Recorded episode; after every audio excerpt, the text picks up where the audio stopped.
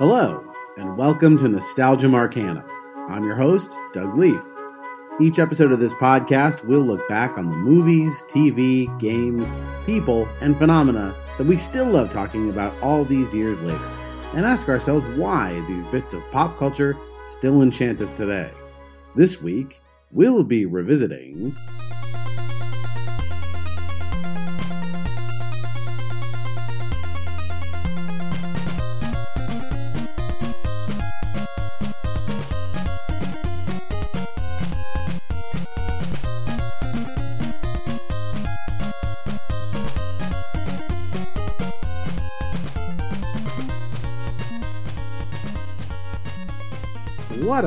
Horrible night to have a podcast schedule because if you're listening to this and you're one of our regular listeners, you're probably wondering, hey, I was promised an episode on Terminator 2. Don't worry, it's coming.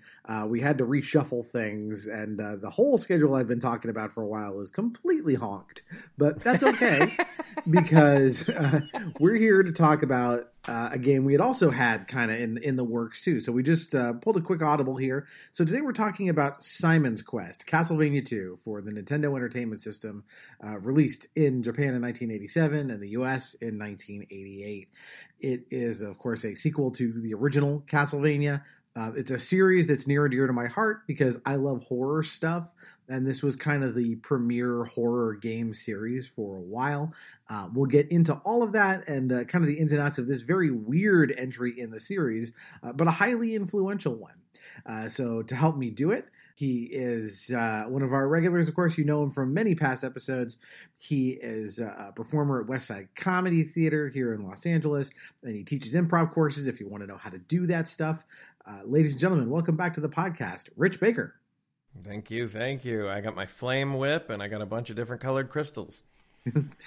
of, of uh, equal equally valuable usage. We'll find out. Yeah.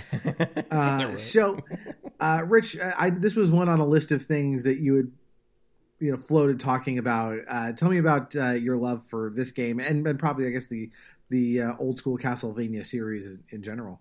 Yeah, so this was an example of a game where I played the second one before I played the first one because I got my parents got me my Nintendo like I think like within a month of this game coming out, and the Nintendo Power uh, uh, uh, issue, the famous you know worst voted worst cover second uh, issue had just come out, and so I was like, oh, this is this magazine is all about Castlevania 2, so I want to buy it. So that was like I got to have like three games, so that was one of them, and.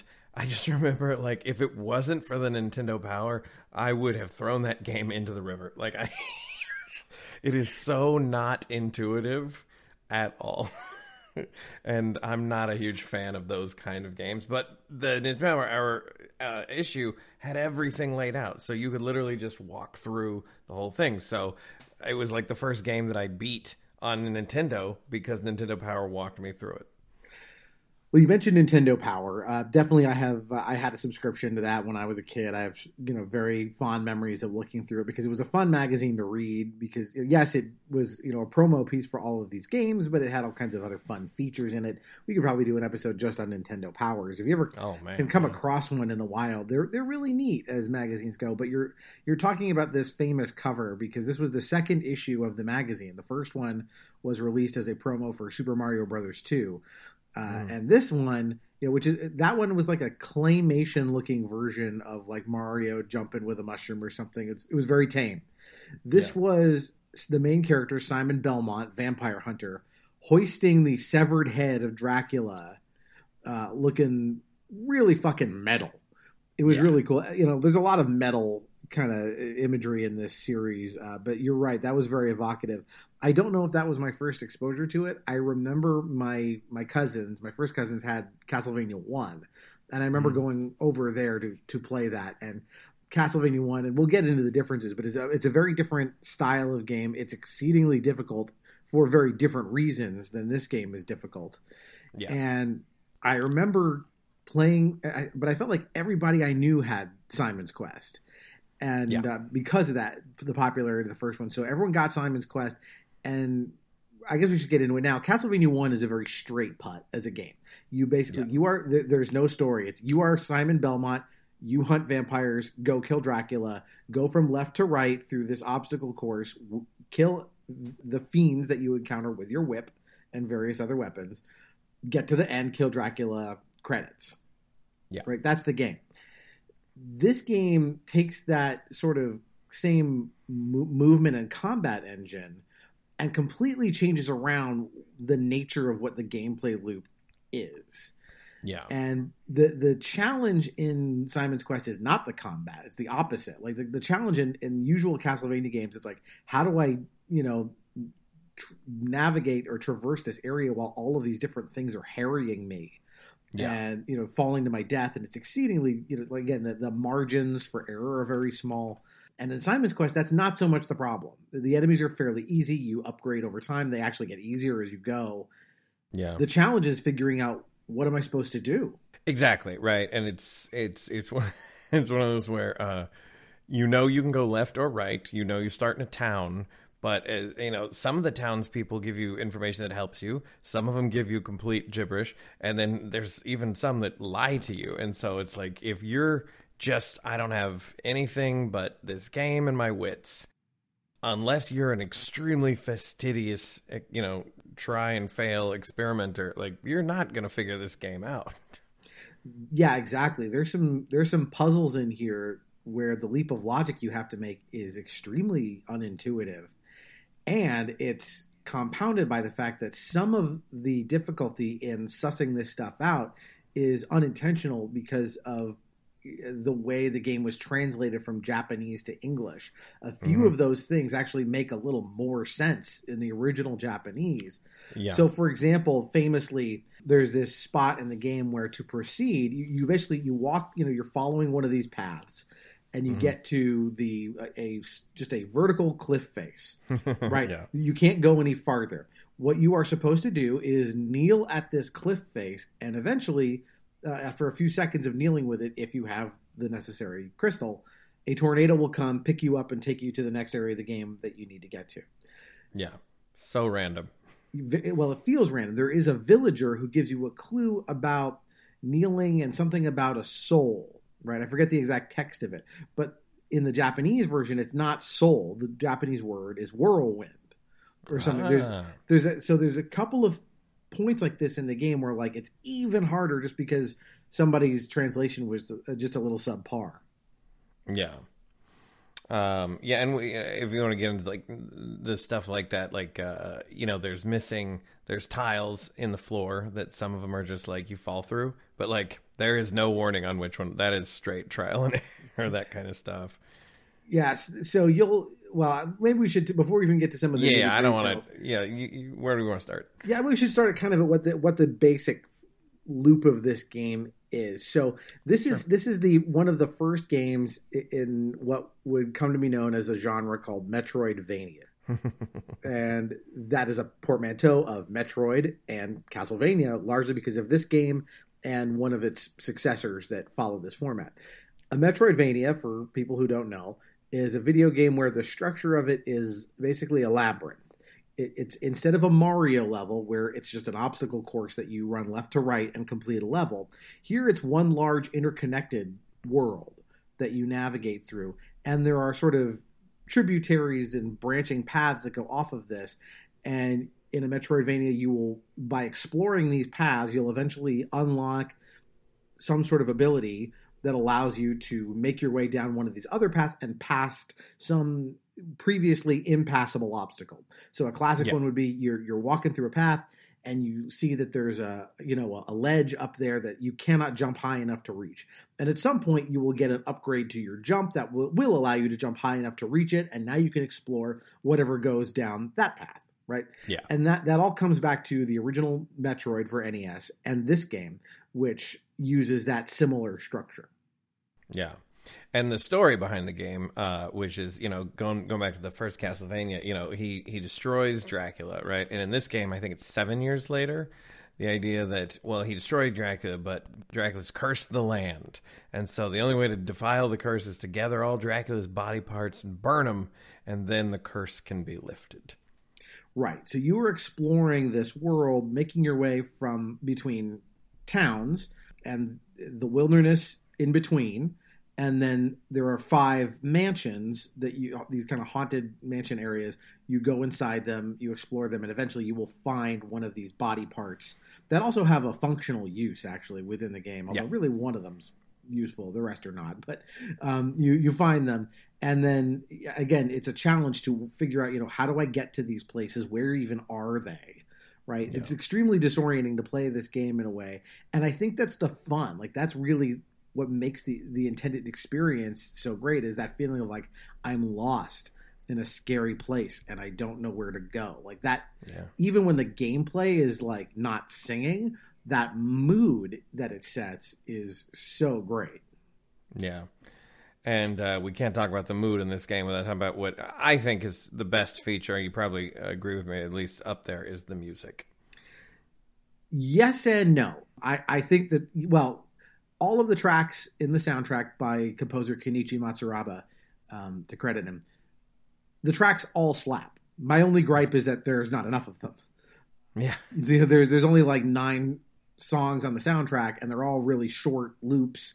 So Yeah. They they're great, but you're going to hear a lot of them. Castlevania soundtracks, by and large, are always really good. I think uh, the sequel, Castlevania Three, is probably the the top of the pops for that. Yeah. Um, Absolutely. Yeah. But they're they're all wonderful. But you're right, and you'll be hearing bits of that soundtrack here and there uh, throughout this episode. The, the- probably the most famous track off of it is one called "Bloody Tears." Bloody tears. That is that track has been used in al- almost every subsequent Castlevania game. They try and you know Yeah. Put that leitmotif in somewhere. And it's Uh, been covered by so many metal bands. Yeah, it's great. Well, also the title is "Bloody Tears." I mean, come on, it's just sitting right out there for any metal band to to pick up. Uh, Yeah. But the soundtrack serves another function, which it feeds into another part of the gameplay loop that's unique. Is this day-night cycle throughout Yeah. the game? Uh, I yeah. So you start out in the game in the daytime, and without warning, all of a sudden a text screen pops up. Everything's frozen, and it says, "What a horrible night for a curse."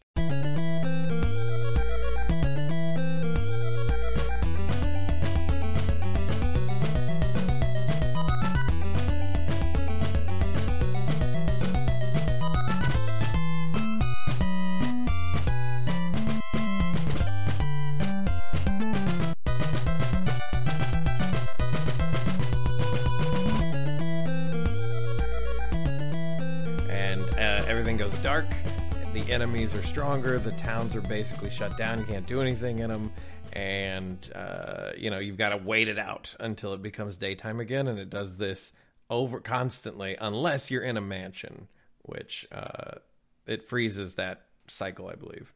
Right. No, no time passes on the clock while you're inside one of these, but it does a lot. For, well, there's a, a few things it does. One, it, it changes up the gameplay in a really neat way. As you sort of mentioned, the enemies get stronger. They're not dropping as many hearts, which are the currency of the game. So, and, and the towns, which are normally for respite, are now full of monsters too. And the day night cycle works where I believe it, so it's a quote unquote 24 hour cycle, but really it's 12 minutes of daylight and 12 minutes of darkness. And it alternates between those things, and it serves a secondary function, which is the speed at which you complete the game uh, dictates which ending you get. So if you if you manage to do all of this within eight days in in game clock time, you uh, you get the best ending. But it, I just love that it was like it was such a neat idea. There's even like puzzles, and there are certain things that like things you can do at nighttime that you can't during the daytime, and vice versa. And so you have to make sure you're you're in the right place during the right part of the day to make progress. Yeah. And a lot of times at night, at least I remember, just like I felt like I was treading water until daytime so I could go buy something or something like that. Oh, for sure. There are definitely times where I'm like, I'm just gonna. There's no enemies on the screen. I can just hunker down here and just wait five minutes for it to turn to daylight, and then I can go do what I need to do uh, in, in a much easier setting. So uh, the other thing that's kind of unique to the Castle, or not unique to Castlevania, but kind of a hallmark of it is so many games in the NES were about traversal, right? That was the the whole thing of like, you know, big, you know, I, I've got a little guy. How do I get my guy from here to there? And so, like Mario, for example, you can very fine tune his jumping, right? You can you can change direction in midair. You can sort of depending on how hard you hit the button, controls how high you go. And Yeah. Simon Belmont is not like he has a specific parabola, and you once you jump, you commit to that arc, just like in real life. Uh, Yeah. Once you start going, physics will take you the rest of the way, and Yeah. so the, his movements are much more deliberate and kind of, is for lack of a better word, stodgy, and Mhm. that really, you know, kind of goes with this kind of tense gameplay of like you're not nimble against Yeah. these threats. Yeah, in Super Castlevania 4, uh, they would make him a lot more like his jumping and his whip would go all over the place. Uh, But in this, you know, replaying this game and and the first one, it almost feels like the this character is heavier. You know, is more dense because he just can't go as high. Yeah, he can't jump very high, and like one of the biggest hazards that you will encounter in this game are pits that are like two tiles wide. Yeah. Because you have you just have to make sure if you don't take off at just the right time, you're going right into that pit. Yeah, not a lot of room for error on those. Yeah, no, and then you mentioned those uh, areas where there's tiles that are uh, invisible, right? They look like it should be the floor, and you fall right through them. You Yeah. ear- early on in the game, you can buy a, a holy water, which you throw a couple of feet in front of you, and that becomes like you're constantly throwing that. Because you're like, I, Yeah. I'm not going to fall through that, am I? Because the, the the bottle of holy water will go through if it's if it's Yeah. safe. So that, or you watch like an enemy will walk up to the edge of it and then walk away, and that's your clue. That Yeah. like, oh yeah, I'll fall there. But most of the time, you're right. It's just trial and error. You just plummet. And Yeah. you go, all right, I got to go back up all these stairs again. yeah.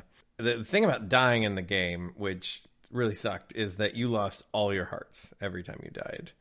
And that could be really frustrating. Well, you know, I thought about that. It's not to me that wasn't that bad because the only tax on that is your time in grinding those hearts again. But it, you lost none of your progress, right? You you can die No. three times and then you hit continue, and you you're literally like right next to that ledge where you fell to death or the enemy that killed you, which Yeah. actually felt really great. I'm like, oh, good, I can screw up, and I can kind of just try again, Groundhog Day style, and just get Yeah. past this thing again um, as opposed to say other Castlevania games where it's like if you died, like you got to go all the way back to the end, beginning of this level, and if you die enough times and you lose all your continues, game over. That and and that was one thing that I, I still think that's a great thing about this. And you know, modern day games like they all pretty much are always like that's just standard, right? You die, you respawn, you die, you know that kind of thing. This was pretty groundbreaking back then, and it's one of the reasons why it's one of the only f- games back in those days that I could actually beat. Yeah, because you kept, you know, you could sort of brute force your way through things, and you kept making this incremental forward progress. Which is going back to the thing I said at the beginning. The biggest challenge in the game is where am I supposed to go, and and how do I get through it? So you mentioned the crystal guy. The first, like when you start the game, there's a guy standing right in front of you who tells you you should go buy a white crystal, and you Mhm. buy it. If you equip that crystal when you're in the mansion, what looks like an impossible jump that you can't make is suddenly made easier because the white crystal reveals this platform that was invisible and now you can jump on that and get where you need to go and Yeah. that kind of puzzle is there throughout the game uh, in addition to some of these other really obtuse ones Yeah. Yeah, and like so when you get through with a mansion and the body parts right there, you think, "Oh, I'm just going to touch it. I'm going to jump on it." And then I get it and then that does nothing and you're like I I have to throw a wooden stake at this circle. Okay, cool. And I only get one shot at it, you know. yeah you just stand right next to it that's the that's the cheat code No, I mean, yeah, but I'm saying if you didn't know, you know, and you're just like throwing everything at it, you're like, "Okay, I'm supposed to do this particular thing." yeah you have to go back and buy another one Yeah.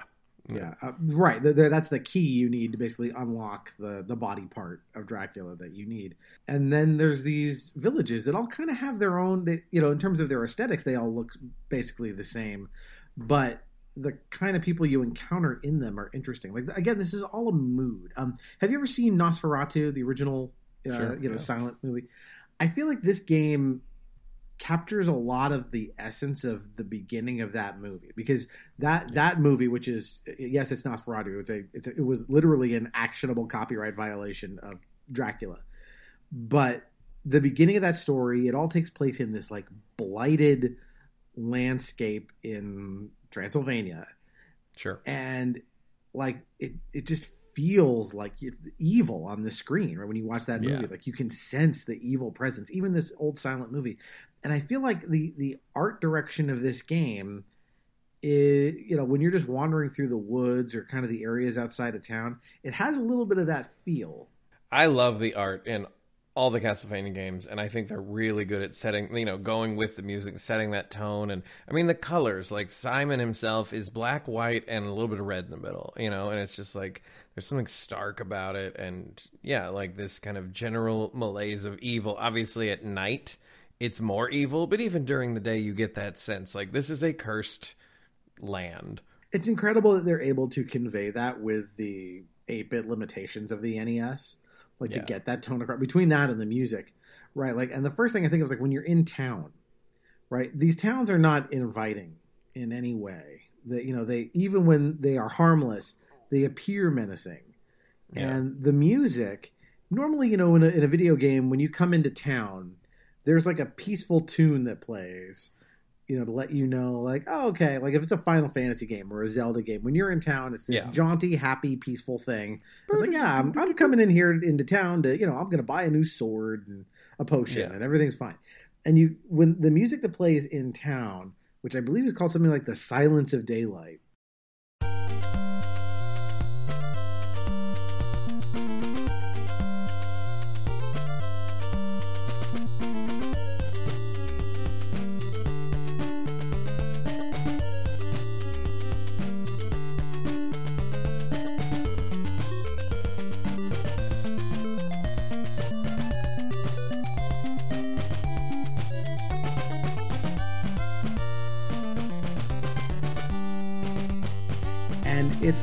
it's not outright like hostile, but there's like a quiet menace to it. Yeah. Yeah, no, it's they, they and I think that's why these games have such staying power uh, and have made had so many iterations over the years is because uh, e- even compared to like a Ghouls and Ghosts, which was I believe Capcom's kind of you know response yeah. to this game, right? You know, it's, it's monsters and, and that kind of thing. A monster hunter and that was a good. Those were good games, and I liked those. But there's something about this Castlevania that just it felt like it was like okay, this is the prototypical like old Universal monster movie kind of feel for a video game. Yeah, Ghouls and Ghosts or Ghosts and Goblins, any of that series, there's like a goofiness to them. Yeah. Which Castlevania goes for. I mean, there's a little goofiness. Like sometimes you'll fight a Frankenstein in one of these games. Mm. You know, mm-hmm. they, there there is like you said the universal horror uh, but generally, the types of things you encounter, there's not a lot of humor to them. The enemies are mostly kind of, they've almost got like a Ray Harryhausen feel mm-hmm. to them, right? It's like, you know, walking skeletons, werewolves, uh, you know, floating creepy eyeballs, bats. Like, none of it looks cute.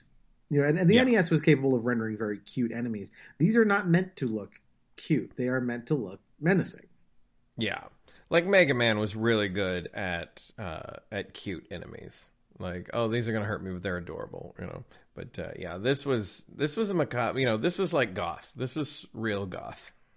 Oh, it's absolutely like traditional gothic, especially like I said in those towns, because yeah. that's the most plot and kind of flavor stuff you get for the most part is talking to these people, and you get a sense of like how miserable their lives are, even though they they you know they say very little um, what is there is very evocative. And there's lots of times you'll go into you know an open door, and there'll be no one there, and you have to use uh, your holy water to bust open the floor and yeah. go down. And you go down a staircase, and then somewhere down there there's a merchant or someone to talk to, and it's like, oh, what this person is so afraid of what roams the land that he you know has basically boarded himself up in the basement. That's what he's doing. yeah. And they're creepy. Even the people are mostly creepy looking. There's like those dudes in the cloaks. There's the you know, the guy yeah. with a huge shillelagh, like the stick, walking around. Yeah. There's that town that's like full of basically prostitutes. Yeah. The boatman looks kind of scary. Yeah, like oh, yeah. oh, the boatman like creepily laughs at you. Yeah. He's like, "I'll take." He literally says, "I'll take you somewhere safe." He he he he. You know, like, I don't know, boatman. I don't know. There's nowhere safe to go in this game. Yeah, except if you're trying to find bosses, because you're not going to find many. Yeah, this game does not have many bosses. There, that is the weak point. Usually, Castlevania bosses are kind of like a you know a real showstopper. Uh, here, yeah. they they kind of look visually cool. They're not fun to fight. They're not interesting to fight. There's like the creepy like floating you know black and white mask. That's probably Yeah. my favorite of, of the bunch. Yeah. And then there's the Grim Reaper, and then there's Dracula. that's it. That's it. So some of these mansions, when you when you're done, you're like, oh, there's no boss. We're just done. Yeah, I found the thing. Time to leave. Yeah, uh, which is, you know, it, it feels like a real missed opportunity. I mean, yeah, yeah. Again, the the series is known for having a lot of these premier boss fights that are, you know, if, if you know they're either really fun or they're a at least a you know a spectacle, and Yeah. and here you're not really getting that. But again, I think that kind of that's just not what this thing is about, right? It's it again is that it's that feeling of being just lost and confused. And I, you know, you talk about like, well, I use Nintendo Power. They didn't give you everything. They gave you like, you know, the first third, right? Yeah. They gave you, uh, you know, a push out the door. Yeah. But this was in the days before the internet, so this was all about that like playground internet of like kids like, did you, tra- you know, did you equip the thing and then go into the graveyard and do the, th-? you know, as they're trying to, you know, decipher these misleading clues from the townsfolk and stuff. And sometimes the kids were right, and sometimes the kids were very wrong. Oh yeah, I remember very specifically uh, because I didn't know uh, there, there was some part of the game I, I couldn't remember or I didn't know how to do, and like my buddy's older brother had figured it out, and like that's how I found out. You know, stuff was I forgot about back in the day how you would like share tips with your friends. That was fun. I definitely remember conversations about that for like Zelda, where it was like you have to go burn this bush and it'll open up Yeah. a thing, you know. And you'd sit there with that candle and just burn every bush you could Every on every in the screen, damn game. hoping for something to happen. Yeah, this wasn't quite like that because it was more again more about these weird mysteries. I mean, there's there's one I had to write this down. There's one villager that literally says, "Get a silk bag from the graveyard duck to live longer." All nonsense. And I, and I thought, oh, well, let's see if you know maybe it made more sense in the original Japanese. Nope, that's what it says in Japanese too. Go find the graveyard duck uh, to, Alright. to live longer. And it, what I thought maybe even if it's like a grammar error, you know, get a silk bag from the graveyard, comma, duck, to live longer. yeah. Right. Uh, verb duck. No, it's noun. It's the web-footed animal. And uh, you know, nonsense. You didn't, but you didn't know if it was nonsense or not. It could be anything. Some of the stuff in this game was, like I said, really obtuse. Yeah, and, it, I like your take on it about how like you know feeling lost and confused and whatnot. Which uh, you know I, I I get that. I did not get that at the time, so I didn't quite appreciate it as much. I just remember uh, this game was like so frustrating in in, in many ways. Uh, I loved it, but it was also like the kind of thing like you love to get mad at as well.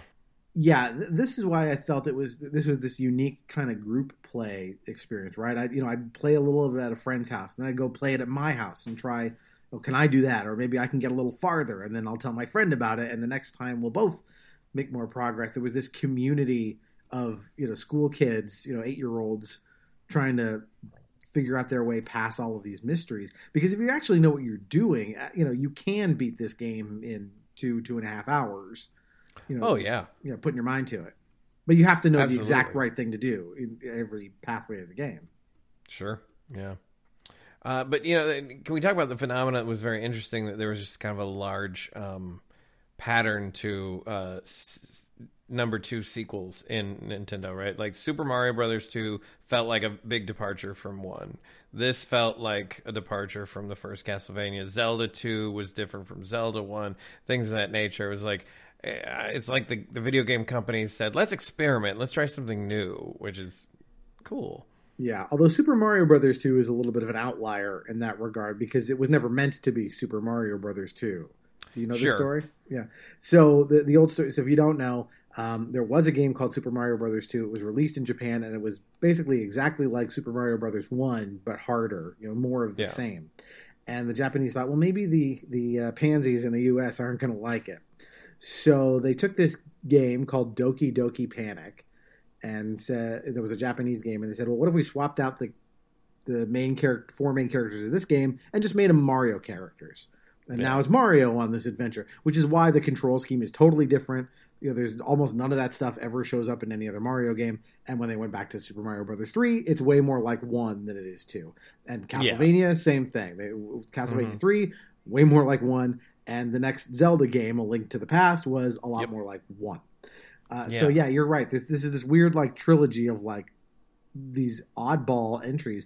But I kind of loved all of those games because it was like, Same. hey, let's try something new with this beloved character. We'll give you because th- that almost never happens where uh, you know a game company says we're going to make a sequel to this game, and usually Yeah. it's like, how can we improve on what we did before? Not like, hey, we're going to take this character from this franchise and give you something that is a completely different set of verbs and Yeah. and actions for this game. You know, it's, it, like Zelda Two, like you said, it's it's side scrolly most of the time. Zelda's usually in the old school Zeldas were top down.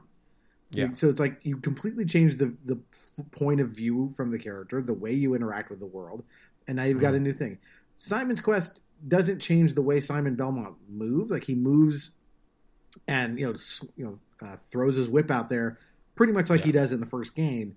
Uh, but again, it's that structure they hit on this, you know, this labyrinth the, the, that became the Metroidvania, which is one of those popular genres now. Oh yeah, absolutely, and and I agree with you. Like all three of those sequels that we just talked about, I I, I liked all of them. and I still do like all of them. In fact, I'm one of those weirdos that actually likes Zelda 2 more than the first Zelda, which I know is sacrilege, but like I just did. Um, but uh, yeah, you know, and that's why Castlevania 2 will always kind of stick out because when I when I remember one and three, I get them swapped a lot just because they are kind of very similar in in tone and whatnot. I know there's differences, but that's how. I- But like this one always stands out as like very unique. I, I appreciate that a lot more about this. And it, and again, we talked about this, but it turned out to be very influential in that Yes. way. Like there's so many games now that owe a debt to Castlevania 2, not least of which was Castlevania Symphony of the Night, which was their Yeah. kind of their big home run, which was had this basic structure. You were running around a, a castle that was this long labyrinth of you know way, places you couldn't get to until you found the right tool for that that area and you could proceed. And that game was you know widely considered one of the best ever made. And that kind of catapulted the genre even further until you got started seeing this in, in three in 3D. So, for example, like kind of the one of the biggest games I think and most influential is Dark Souls. When you boot up Dark Souls, and after you get past the kind of the tu- tutorial area, you're dumped into this hub, which is just sort of like the towns in Castlevania 2, right? It's this safe haven, you know, Mhm. where there's no enemies and respite, and you basically got two directions you can go in, and the game doesn't communicate. You know, they literally tell you go this way instead of that way. What they do is one of those paths has extremely hard enemies which is their way of nudging you don't go this way. But if you do go that way there are rewards to doing it. And that in simon's quest they don't quite go that far because you will eventually if you go that way you're going to reach something impassable. Yeah. but you know they want you to to make that mistake. They want you to go down the wrong path struggle for a while and then you know backtrack to where maybe you should be. That is Yeah. a big part of like the pleasure of this game as opposed it should be frustrating but it's not because it's meant to be like i said it's about setting that mood of like ooh okay this is this place is dangerous and i got to figure out where to go like it's, it's the Yeah. good kind of scared Yeah, and and I think that there's that's why so many people are fans of those games that hold that kind of tension. I remember in an interview with Trey Parker, he was talking about uh, him and Matt Stone play video games very differently. He's like, if Matt plays a video game and he, he goes over to some part to search for something and there's nothing there, he's like, God damn it, there's nothing here. What a waste of time. Whereas I go, ooh, there's nothing there. You know, like it's intriguing. uh, that is a less is more kind of lesson and i you know video games tend to not do that very often it is kind of a maximalist pastime uh, in a lot of ways you know call of duty shoot everything um, Yeah, yeah.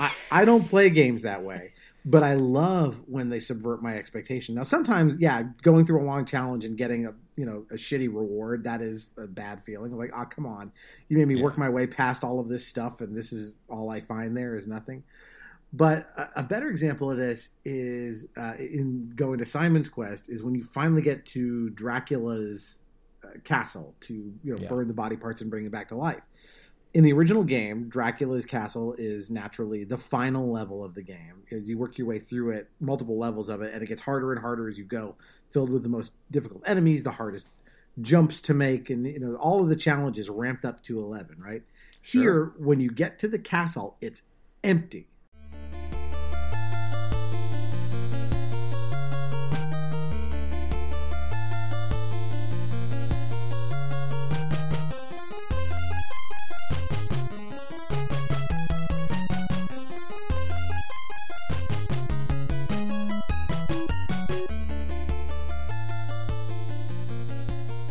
It's Yeah. just a walk from the door down some stairs and through, until you get to this altar, right? What a brilliant choice!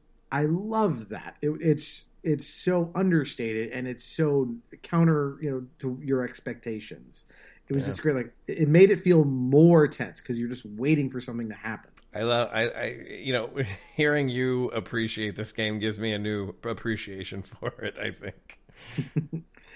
Uh, I spent a lot of time listening to game podcasts. Uh, in fact, if you like them, I would recommend uh, Watch Out for Fireballs, which uh, our guest Kole Ross, who was on the on the Myst episode, uh, that's his show, and it is Nice. uh, a delight.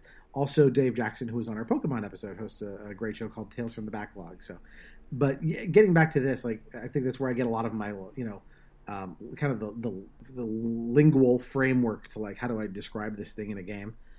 But yeah, so to connect that to, again to like Dark Souls, one of the interesting things about that game is when you finally get to the last boss, he's sort of a pushover, Mm. and it's like, oh, it's this anticlimax, right? And instead of it being this like, you know, Carmina Burana type music starts, and you're gonna, you know, fight the biggest monster in the world, it's this like kind of sad piano music as you take down this, you know, what was once this powerful being, and is now, you know, and it says a lot about the state that he's in, and like there's this emotional resonance to that moment, and very few games will take that risk. And Simon's Quest, again with that castle walk that is just barren, yeah, and then the Dracula fight itself is not particularly hard. especially Right. if you know which weapon to use. Yes, if you if you yeah if you break the game by using that dagger on him, uh, he, he's going nowhere. Or the holy water or the flame. I mean, there's there's ways Yeah. to like bake it to where like he doesn't even get a punch in. Yeah, I never really had much trouble with him at all because I don't think that's the point, right? It's it's not you know it sometimes it's triumphant to make to give you this chance to feel like yeah I wiped the floor with this thing, right? I because Yeah. it it's not that's not the climax. The climax is making your way to this point, not the actual fight that's inside. Yeah, yeah. It- you know, overall fun game. I think we got to talk about the uh, the three endings Yes. real quick, uh, which is uh, two two two bad, one good. Again, based on how long it took you to complete the quest. Yeah. So if you take the lo- you know uh, oh if you go over a certain amount of time, the longest like the, uh, the you both died. Like Dracula dies and you die. Right. You Right. died from your wounds. Yep. That's part of the curse. I think it's maybe it's in the manual somewhere because sometimes these games would put part of their story in the manual, so you won't Yeah. see it on screen. But it was like the, the idea is that Simon's wounds from his original battle with Dracula won't heal. That's part of Mm. the curse, which is again uh, very Linkin Park and very uh, metal uh, Yeah, in general. That, these weeping, you know, gashes on him or whatever. But yes, as you said, he yeah, the, they both are uh, slain, or he, he kills Yeah. Dracula and then he succumbs to the curse. Well, that's the second ending, right? Is the second ending is Dracula's dead, but Simon lives, but then he dies from the curse, right? Right. And then the other, and then the best ending is Dracula dies, but then Simon actually lives. And then I believe that's also the ending, though, where after he walks away from the grave, it turns to night and we see, yeah, Dracula's hand burst out of the ground, which is yep. cool. Um, which does not set up the third one because the third one is actually a prequel Yes. Yeah. And it involves like his ancestor a hundred years before these games. Yeah. Yeah. The story because it's not Simon. Yeah. Yeah, which is great. And it's, I mean, Castlevania is great. Uh, Three is really wonderful. I remember putting tons Sure. of time into that one. It's extremely hard. Yeah. It is. Um, but uh, but this game is kind of special because I I can't think of any other NES games that kind of did what this thing did with tone, and that's its real secret sauce, right? The the combat, the you know the walking around is you know it's fine. Um, it, again, not terribly challenging, especially with how forgiving the deaths are. Yeah. Um, but uh, one of the things I love about video games that other mediums you know, can't do as well, right? It's like what's unique to games. Um, games are able to set to make you feel things based on your actions, right? Yeah. And the world they put you in. It, it's one thing to you know to watch a movie and see someone you know uh, confront a monster and run away. It's another to feel like okay, I have to do it right? I'm in the room with this thing and I have to kill it and it's trying to kill me. And uh, this story won't progress until I do, right? M- movies and TV or books, they're totally passive. There, there is no obstacle. You're just going to keep watching and it's just going to unfold. Here it's like, yeah. no, no. It's the only medium that fights back at you. Yeah. um, to do that. But it's not just things like, you know, terror in the face of combat. Like games are able to do all sorts of things with environmental storytelling and music and mood in ways that movies, TV, and books and other mediums cannot. Absolutely. And like you said earlier, uh, hats off to this game, particularly for being able to set the horror motif so well, you know, with eight bits of data. Yeah, that I mean the the NES is so limited uh, in terms of its technical capabilities, but that's why I think this game is really unique because most NES games didn't even go for much in the way of tone. Usually the tone was, "We cartoons are jumping," yeah. You know? And so to even try anything approaching this, the ones I can think of are maybe things like Shadowgate and Deja Vu, these like point and click type games. But I'd say rare. Ninja Gaiden did a good job of it with the uh, the the theatrical what were the the cut scenes, scenes. the cut scenes, yeah. Yeah, Um, which but- for non-video game folks, that's like basically where the, the game the gameplay stops and they show you a little movie for a minute to tell the story, Yeah. and then the gameplay resumes. Yeah. Uh, yeah, Ninja Gaiden was a pioneer in, in doing that. You're right; those games do actually they do a very good job of setting tone and environmental storytelling, kind of the way this does. Just the art design tells you a lot Yeah. about the world. But again, the, this particular mood that this game sets is very unique, and I don't think we we saw anything much like this again until maybe even like the like the 2000s when, or, or at least the at least uh, the late 90s when you get things like Silent Hill. Yeah, yeah, things of that nature. I'd say even like Halo, which wasn't the same, but you know, when the the zombie part of Halo does kind of set that zombie mood, s- similar but different. Yeah, my I think my favorite parts of games lately are not the loud parts, but the quiet parts, where where a game has kind of the confidence to go, hey, we're gonna have you stop shooting, running, jumping, whatever the verbs are of the game, and maybe something different is gonna happen that's quiet. So, Yeah. like a, a good example of this I love is uh, in uh, the third Uncharted game. You, you know, a lot of that's basically like uh, Indiana Jones style Yeah, whiz bang action, you know, archaeology stuff. And Yep. you go through this whole thing where you're, you know, you're on a, a plane that crashes. Uh, you know, it's very exciting. The plane crashes in the middle of the desert, and then the game says, you know what, we're going to have no combat for a while.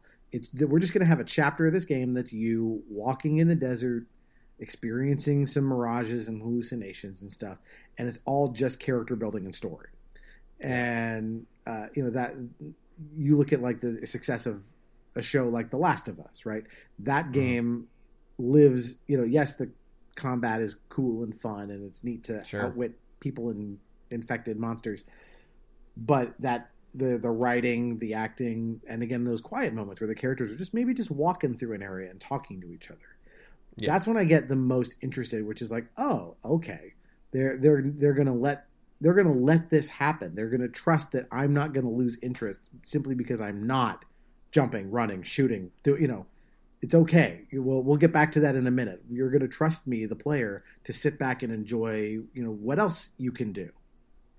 and both those games that you mentioned, the Uncharted series, and uh, The Last of Us. and and The Last of Us, like they're both extremely well told stories, right? You care about the characters, you care about the stories, great storytelling, and so when you have those quiet moments, it does matter to you because you care about this this character. And what's even more impressive about Castlevania 2 is that you know it couldn't tell you a story as much because it didn't have as much text or it certainly didn't have voices, but you you hit the nail on the head when you said the tone. The tone brings you into the world so much that it tells this story through how it sounds and how it looks. yeah that's the that's the miracle of this thing and i think that's why people are still talking about it because like this was if you've ever heard of like the angry video game nerd Yeah, yeah, no, yeah. I watched it.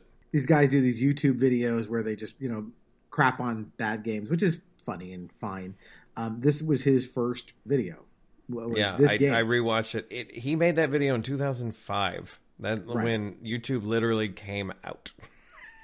yeah and you know, people you know, will crap on this game, and, and, there's plenty of things to criticize about it. Sure. Right? It's not. Sure. It's far from perfect, especially with how obtuse it is. But I think the things it gets right are why the thing has such a kind of a long tail and a legacy, despite Absolutely. all of those flaws. And there were plenty of games that didn't make it past the second sequel. You know, the fact that Castlevania is, you know, still talked about as one of the great game franchises, you know, is it, it could have died with this game if this game wasn't memorable. You know, there a third one wasn't guaranteed. And and, and again, that when they eventually did Symphony of the Night, which I believe is '97, mm-hmm. that was this you know huge runaway success for them, and and still very much talked about as like you know one of the best examples of this genre, and it was because they went back to this formula that they had previously thought, well, this wasn't as well received. We'll go back to doing what we normally do. That got stale. This didn't, right? Yeah. Uh, I Yeah. think there's something about that Metroidvania structure that uh, is really appealing. In fact, a lot of indie games, it's like, oh, it's another one of, it's another Metroidvania again. It's I think easier for small studios to make these. Um, and there's a lot of great ones out there. Um, I highly recommend Hollow Knight if you have a chance to play that. uh, Go immediately and go play that. It's phenomenal. Uh, if you want something that feels more like this, go get Infernax, which is a throwback. It's you know eight bit style. It's like Mm. what if someone made Simon's Quest and Zelda 2, but fixed all of the things that were bad about those games Oh uh, wow. and and made it really funny? Like immediately go pick that up. It's such an easy recommendation. Um, go get that game. Uh, but but again, it's like that that victory in terms of like we said, tone, structure. It set this thing apart. And you look at all of these successful things that have come since, and it's like, man, how many of these designers must have grown up butting their heads up against Simon's Quest? Absolutely, yeah. No, this was one of the great uh, influencer games for the next generation of game makers. Hundred percent. Yeah. Um, anything else we want to say about Simon's Quest? I think we've kind of covered it. This might be a short I think we episode. covered the, one other random thing I want to throw in there is that uh, uh, Simon Belmont was always my favorite uh, Belmont just because of Captain N, the game master. oh yes, we have to talk about Captain N. I, I did watch a little clip of uh, that. So Captain N, for and this might be worth its own episode someday, but basically it was Yeah. this kid who's sucked into video game world and uh, Nintendo world basically, and all of his allies are. It's like Mega Man and Simon Belmont, and I think Link uh, from Legend of Zelda. Um, you know, a few, a couple of these like marquee video game characters go up against Mother Brain, who is the the bad guy from uh, Metroid, Metroid, and and she has a couple of other henchmen from other Eggplant Wizard, and know, from Kid Icarus. Yeah, yep. and uh, yeah, so Simon Belmont is in the mix, although his character is very different from the tone we get in this game. He's this like, go ahead. Yeah, he's like bumbling, you know. He's he's like that. He looks like the part of an adventure, but he's often, you know, kind of cowardly and bumbling and that kind of thing. Yeah, his design looks like what if Launchpad McQuack was a human instead of a duck. Pretty much, yeah. Yeah, but he's very like he's super vain and Yeah. just like inept. It's you know he he projects the idea of a hero, and that's kind of the satire of it, of course, that he's he's not. Your kingship, I humbly accept the gifts you have come to bestow upon my heroic head. Imposter! Fraud! Thief! No, it's me, Simon Belmont, vampire hunter. See? I see the grandson of a coward who stole the glory after I defeated the vampire count. Oh, There must be some mistake, Your Highness. The mistake was made by the House of Belmont. I curse them with a thousand years of shame.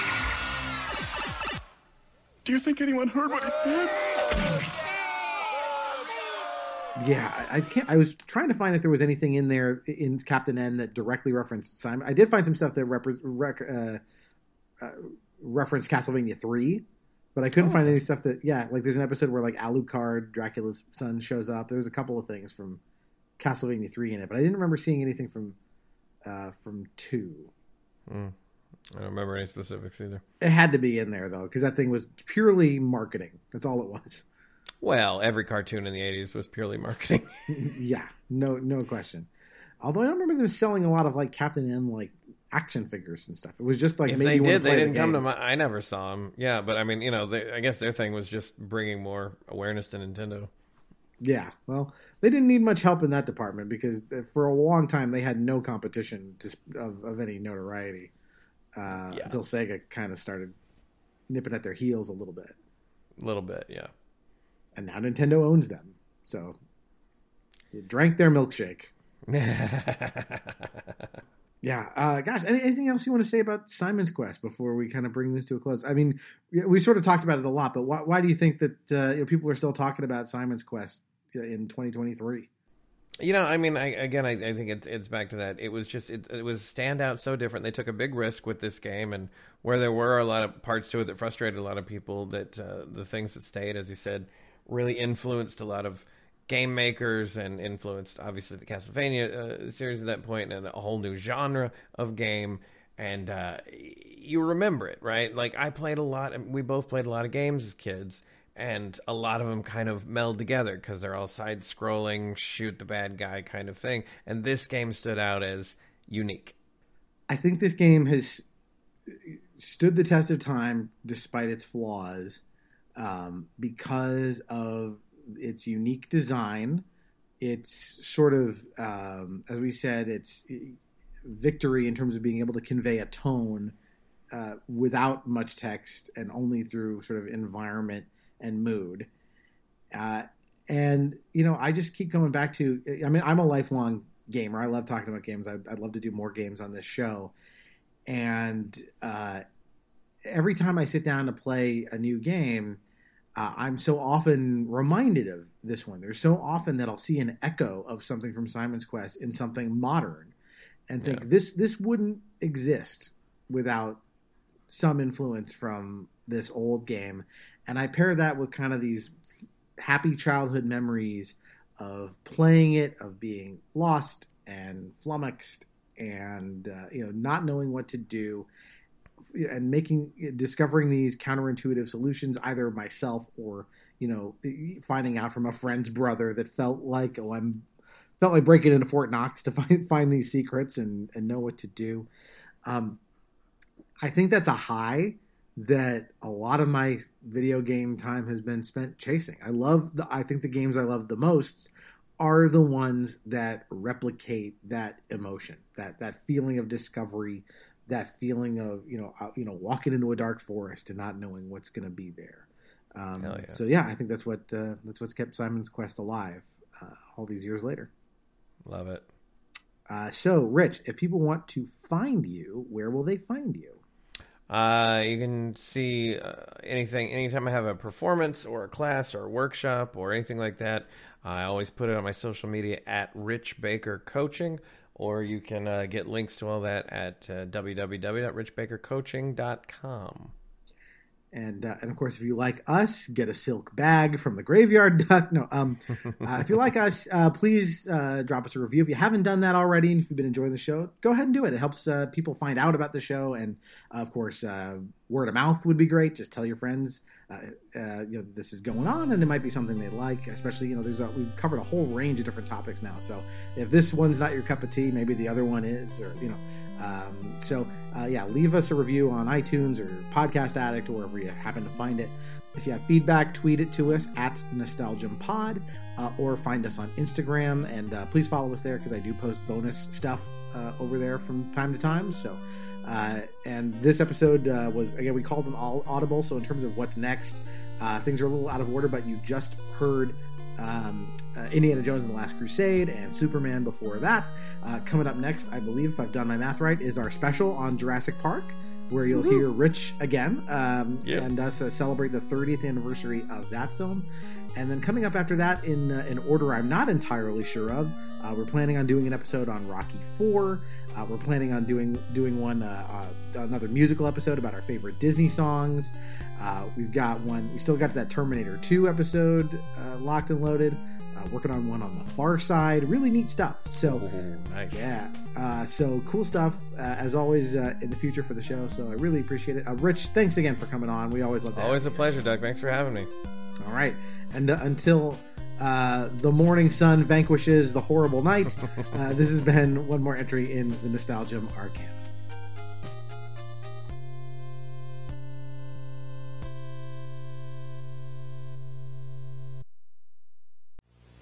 You left him for dead in Konami's Castlevania. How foolish to presume he'd perish without leaving a curse.